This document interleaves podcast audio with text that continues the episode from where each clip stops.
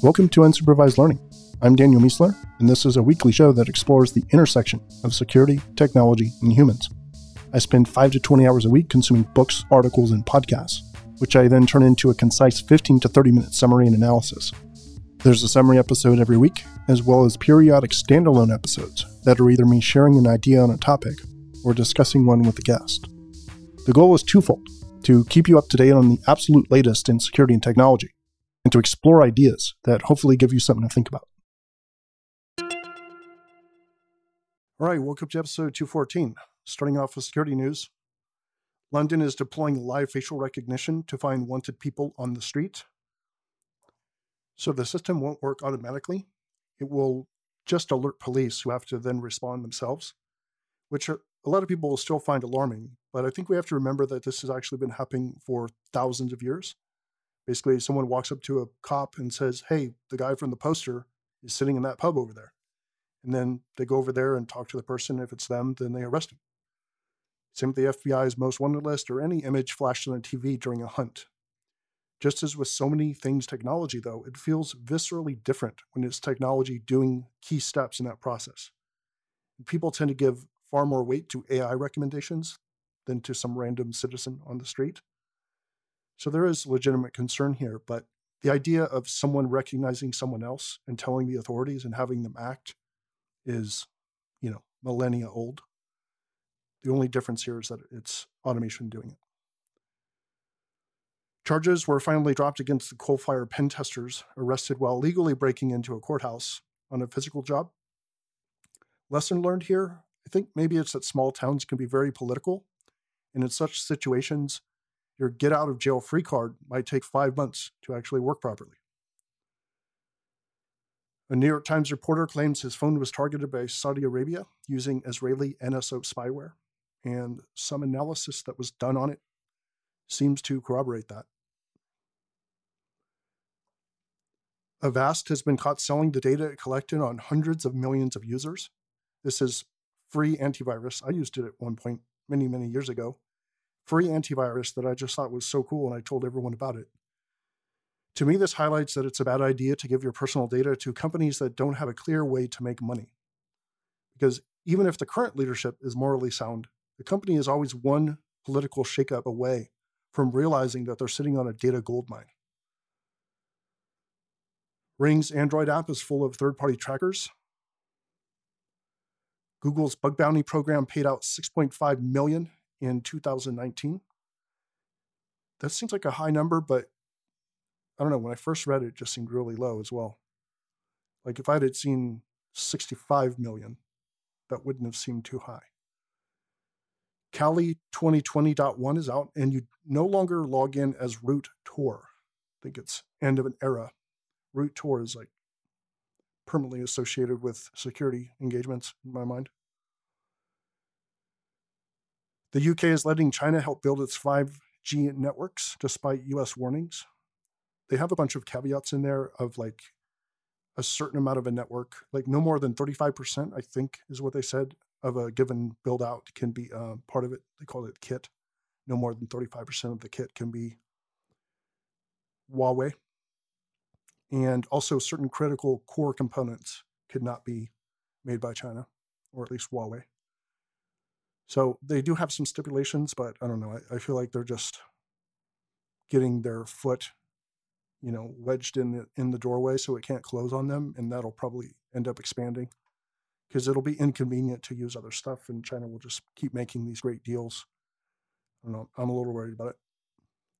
The world's most cited chemist out of Harvard has been arrested on charges of sharing U.S. intellectual property with China in exchange for money.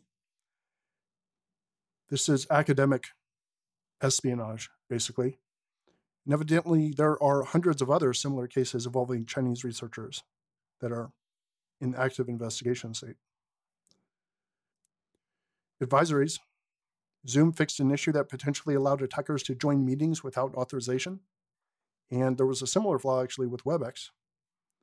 And there's some critical issues with Magento, which is now an Adobe product, and OpenSMTPD has a really bad RCE. So if you run that, you need to get patched.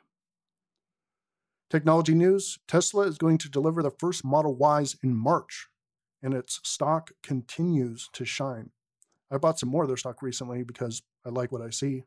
Also, an owner now. But after watching the Super Bowl commercials, I'm really curious how they're going to do once everyone is producing decent electric options in their lineups.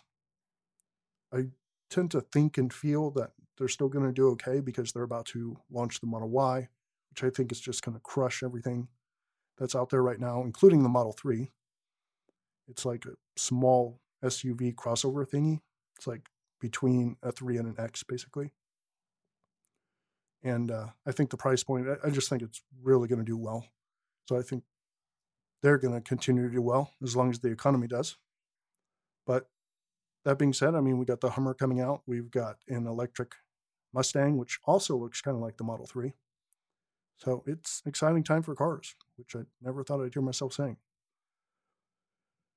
There's a new algorithm that can create nearly perfect looking human faces and this time it doesn't have previous artifacts. So this is basically an iteration above the GAN GAN face or face scan or whatever it was called. This is like a version where even if you rotate the face, you don't get the, like these weird looking artifacts. Unbelievable how good these uh, these faces actually look. They look exactly like humans. GM is releasing a 1000 HP electric version of the Hummer, which I just mentioned. WireGuard VPN is coming to Linux soon, and it's officially in Linus's tree, which the announcer or the creator of WireGuard was super excited to see Linus um, pull his code down into his branch. It is very exciting. There's an AI company called Banjo that's being used in Utah to detect events that require a law enforcement or emergency services response. This is really interesting. I did a bunch of reading after seeing this story. They basically provide the system with tons of live feeds and it listens to them constantly and surfaces things that are likely interesting, which get reviewed by humans for, you know, to determine whether or not they're going to respond. This is precisely what AI is best at doing, paying constant attention to everything in a way that humans could not due to scale. So they're basically feeding it up with just ton, just raw text of like live events streaming in, um, I, I don't know the exact mechanism if it's like text or audio or whatever, but they basically hooking up all these different feeds. Imagine every, and I'm not even going to say what exactly this company specifically is doing, but um, because I don't know the details exactly on the back end, but imagine all the scanner feeds, all the radio feeds, um, all the news text feeds, and you're just like throwing them into this thing and it's just watching them. And your whole team goes to sleep or goes on vacation. Why? Because the thing is able to do lots. And if you need more, you make another instance and you put more feeds over there. And so now humans end up being the curation piece, right? They're listening to what the AI surfaces out of that stuff. Um, just really powerful. And they mentioned another use case, which I can think of a million. Actually, I wrote a piece called um, life casting and how it'll change society. This is one of the things I talked about in that. And that was like in 2003, I think I wrote that. But um, also talked about this in um, The Real Internet of Things, the book that I put out back in 2016, I think. But basically, the idea is you can parse so much more input when you don't have to have humans involved but then you get the benefit of human curation after that point. That that slider keeps moving though, and you don't actually need humans after a certain amount of time. Um, people don't like to hear that, but there will come a point when this these types of systems are good enough to do that surfacing and replaying um, without a human involved. But it's a good story to say we're just making it easier for humans to do their job. That's what everyone's saying when they're using AI in a way that can't actually challenge human jobs. But uh, the other use case here was uh, was for news teams and you know news outlets to basically watch everything and have the AI surface cool stories that humans might want to cover. Um, but you you could just imagine tons and tons of use cases here where you're going from the uninteresting to the interesting, which the humans then do something with. Really powerful. It's called Banjo. The reason they're using it in all these places in Utah is because the company is also in Utah. So that makes sense. But I'm going to be watching them closely. I, I think um, this is really cool stuff. iHeartRadio is laying off a thousand DJs and moving to AI based programming. I didn't even know I put that story right next to that one. That was fortuitous. But basically, iHeartRadio is saying, look, we, we've got to get rid of all these DJs. And they're super upset because they have these relationships with the community and they believe they're irreplaceable.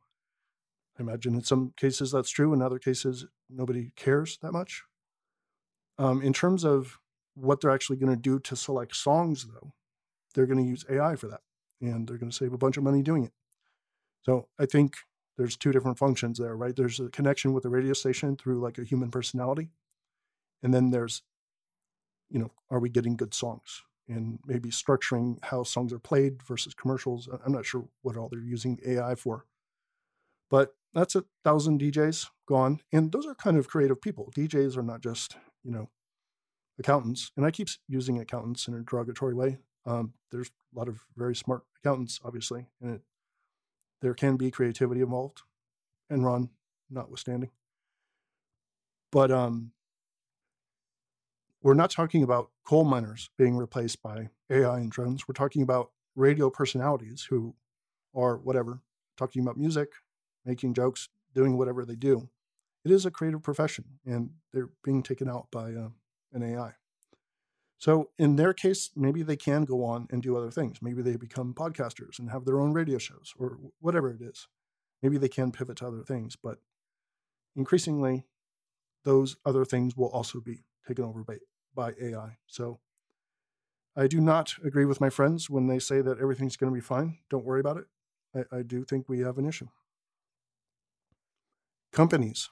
Wheel is a startup that connects healthcare professionals to telemedicine services, teaches them how to use computers and interact with the services. Basically, getting more and more medical professionals into this online healthcare thing, which I think is fantastic. To me, it's like a Jetsons flying car to be able to see a doctor extremely quickly, get medicine prescribed, and then have it show up, you know, within half an hour on your doorstep via you know, a bike courier. This is exactly the future I think we were hoping for. Persona just raised 17.5 million to do identity verification services. I remember when it was, probably a year ago or so. I talked about how identity verification services are going to become a huge thing. I think people just need to be able to verify. You have all these different ways of tricking digital verification that at some point people are just going to want to go to the ground level and say, you know, how can we prove that you are you? I imagine this is a lot of digital stuff, so it's not like physical, but I think things like notaries are going to become increasingly important. I think there's going to be like increasing tiers of notary because like anyone can become a notary at this point. But uh, at some point, when it gets easy to spoof people with all this bio stuff and uh, DNA and everything, it's, it's just going to become really critical that we can actually prove someone is who they say they are. Human news the coronavirus is forcing a, a global experiment with working from home. So many people are doing that right now. Many, many companies, especially anyone who's gone to China recently. A lot of companies are basically saying, stay home, work from home. You know, hope something bad doesn't happen. Um, just wait for 14 days and uh, write it out. And in most cases, again, I'm not a doctor, not even slightly, but I'm hoping that for the vast majority of people, the last time I checked, it was something like 97% of people, this is like a cold, maybe a flu. But I don't know. I think there's still a lot of information that's being withheld about it um, on the China side in terms of the number of people getting it. I mean, if if billions of people get a slight cold, it doesn't seem that bad. But then again, if you do 3% of billions, that's still a lot of people dead. I don't remember the fatality percentage for the Spanish flu, but it was pretty high. I think it was way higher than that. So I don't know, somewhere between a really bad flu season and the Spanish flu of 1918. I don't know, it could definitely be bad, but I just uh, hate to see people thinking that if they get this, they're definitely going to die. I think 97% is, those are pretty good numbers. And again, I have no idea if it's going to actually stay at 97% or if it's really even at 97% now. I can't fully trust the data right now, but seems to be getting more solid. In fact, I have some data down here uh, from some good sources that point to around 97%. Humans are hardwired to reject facts that disagree with their worldview, and the name for it is called motivated reasoning. Motivated reasoning. A health records company made a deal with a drug maker and then programmed their machines to recommend that doctors prescribe their opioids. So you would go in, you would use a health records, you know, electronic machine as a doctor, and part of the prompt or part of the questions, part of the wizard would basically say, Do they have pain? Yeah, maybe they need opioids. Just throwing that out there. I'm not sure what the actual wizard said, but it was super gross, considering the fact that the the maker of the device, which is there for health records, had a financial relationship with an opioid provider. And presumably just tons and tons of opioids went out because of this. A new solar telescope in Hawaii has revealed the most detailed images yet of the sun, and it turns out the surface looks like tiny nuggets of gold. I saw this image, did not look anything what I would like what I would imagine. I imagined like I don't know, super close up. It would look. Of course, we're not super close up. We're eight million miles away, but at that resolution, I would have imagined small gold like fire, like plasma. But um, you know, this is what happens when you're eight million miles away. Maybe it looks different when you're closer. But uh, yeah, it looks like uh, like tiny little things of folded gold, like gold nuggets, actually. Market Street in San Francisco is about to be private vehicle free. So, like buses, trolleys, stuff like that will still be cool, but not regular cars, which I think is a great improvement. But it's hard to cheer when they're in the middle of a humanitarian rule of law crisis with homelessness, addicts, and the mentally ill. Yeah, it's getting quite a bit more sad in San Francisco. Ideas, trends, and analysis. The dark web has nothing on data brokers. This is a piece I wrote over the weekend. Uh, you should check it out. Basically compares the risk to your privacy from data brokers versus the dark web. And I uh, got a link here to an experienced helicopter pilot with experience in LA and Southern California giving his opinion on what he thinks happened in the Bryant helicopter crash. Bottom line is that he thinks the pilot was flying way too low, like 150 feet in a lot of places, in an attempt to get it to his destination in the air when he should have just landed and got a car. First thing I thought when I heard about the accident was the Aaliyah plane crash. So many mistakes like these come down to either ego or pressure from money and power.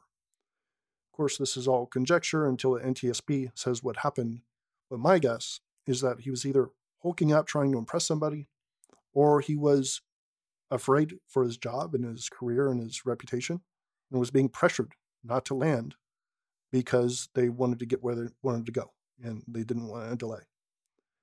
And those two things, ego and like fear of power, seem to cause a lot of accidents. And actually, this is what happened in in uh, flight in airplanes. You had, especially in Asia, a lot of crashes because the co-pilot was so frightened of the pilot that they wouldn't point out like massively obvious things like we don't have any gas, we can't keep flying. But because of the culture, they were so afraid to speak and to, you know, to be embarrassed or to be ridiculed or to be basically get in trouble by this more senior pilot that they would literally rather die and rather have everyone else on the plane die than suffer the humiliation of getting scolded by a superior. Um, and obviously, I don't know that was the case on on the um, helicopter, but with Aaliyah, I think Aaliyah or someone on her crew told the pilot. No, the other way around. The pilot told someone there, one of the celebrities, that basically we can't fly. This is too heavy. We can't take off. Don't do it. And I think there was evidence basically saying that they were threatened with their job, and they were told to do it or else. And they did it, and everyone died right? That just tells you how much pressure can be on a human being that you're actually weighing life and death in the other hand, and you still choose the other hand. So I've thought for a while now that most Wi-Fi networks are fairly safe. I hadn't really thought it through fully, but I just felt like, yeah, this this isn't that bad. Maybe it's just the lack of news stories of people getting completely destroyed on public Wi-Fi lately. But this piece here talks about the main reason, which is the fact that over 90% of US sites use HTTPS. I mean, I do cite that as a pretty good reason. Um, there's still data leakage, but there aren't too many threat models that I find public wireless problematic for. To me, the biggest threat has always been redirection attacks, where you target some part of the stack to get the victim to talk to an attacker controlled system instead of the router, right? So um, DNS, layer two, deauthing, all, these different things to basically try to get them to talk to you instead. In the old days, just pulling unencrypted passwords out of the air, that, that was the big thing. But these types of attacks are significantly harder to do these days, and as a result, there are just far fewer people trying to do them at any given place you're likely to be. Uh, doesn't mean it can't happen, but yeah, it just seems uh, fairly low risk. And if you add a VPN to that, add some other controls, it just gets lower and lower risk, I think. San Francisco is becoming a dystopian nightmare. This is the final story in the Ideas, Trends, and Analysis section. And uh, really goes with the um, what I was talking about earlier about Market Street. It's nice to not have cars, but yeah, it would also be nice to not have dystopia. I think we have work to do there. Thanks to Tim L. and others in the UL Slack channel for consistently providing great links, few of which are in this newsletter and podcast. So, really appreciate that. They just keep putting out great content, good conversations. It's a lot of fun. And uh, coming to you live from my new workstation. I am switching away from laptops at home and uh, went with a desktop. Got me a new uh, Mac Pro and uh, 16 cores, 96 gigs of RAM, a couple terabytes of disk. It is great to have a desktop instead of a laptop. It is uh, whisper quiet. Yeah, definitely loving the desktop experience. Super fast, obviously, just uh, buttery smooth. Looking forward to doing some video stuff on it. Discovery, Benedict Evans Tech in 2020 presentation from Davos. Everything Ben Evans does in uh, these types of looking at the patterns in technology and stuff, I just love the presentations. I also like how he presents, basically like one long sentence. Yeah, he's um, it's just very conversational. I, like how he does it, and I think he's generally pretty smart. Got some talk links here from Enigma 2020, which sad I didn't get to go to. It's usually back to back or in the same exact week as AppSec Cali. So I usually have to choose one or the other. And uh, this year I did AppSec Cali. An update on the coronavirus situation has over 17,000 cases and nearly 400 deaths. I think that was from yesterday, though, which means it was from like the day before. So these numbers are changing constantly. It says here about 2% mortality. I said 3% earlier. Looks like about 2%. And this data comes from Johns Hopkins, the CDC, and China's NHC. Just keep in mind those numbers are very fluid. And uh, yeah, I'm not sure we're getting the full story on that yet. I think it might take a couple weeks to figure everything out. An open letter to the threat intelligence community how to find new music, how to see and delete what Google has on you, how to see and delete what Facebook has on you, Spiderfoot 3.0, a major release to a very strong OSINT tool, and Cred Ninja, determine if credentials are valid or admin. Recommendations. A lot of people ask me how I write pretty good, decent summary sentences for all these stories. I like some of them, I don't like others, but I try to make a decent sentence uh, to summarize the thing in one or two sentences. Uh, the book that helped me the most with this is A Sense of Style by Steven Pinker. I see it as the modern and improved version of all the classics in this genre, like um, Elements of Style, and I read like four of those books, uh, which I really liked. Elements of Style used to be my favorite. Now this one is from Steven Pinker. I actually intend to reread it soon. Uh, it's called again A Sense of Style by Steven Pinker. And uh, yeah, I remember reading it. I remember exactly where I was. I was outside the HP office in Palo Alto when I was having the best possible reading experience reading this book. So many epiphanies, and I actually need to reread it. Really do. I feel like it's probably once every two to three years I want to reread that book. Just extremely clear articulation of why you do one thing not the other. And to this day, when I'm writing a sentence, especially these little concise um, summary sentences, I find myself reorganizing based on something I remember from that book even though I'm not actually remembering a methodology, I'm not going back intangibly looking at something and, and redoing it. I got it from osmosis, from reading the book, and it's exactly how learning is supposed to work. So, can't recommend that book enough. A Sense of Style by Steven Pinker. In the aphorism for the week, people who aren't happy with what they have also won't be happy with what they want. People who aren't happy with what they have also won't be happy with what they want. Seneca. All right, thanks for listening to this episode of Unsupervised Learning. I believe ads are not just annoying, but that their incentive structure is toxic to the content creation process. So if you enjoy the show, please consider supporting it directly for just $5 a month or $50 a year, which is two months for free. UL members get the newsletter each week instead of just twice a month. They get access to the archives, they get access to the UL Slack community, where we share ideas and links about the topics we discuss here in the podcast. They also get access to the UL Book Club, where we pick a book a month and talk about it live as a group. To become a member, just head over to danielmiessler.com slash subscribe. And thank you so much to everyone who's already a member. Each of you is helping support a model of content creation that we really need right now, and I appreciate you greatly. We'll see you next time.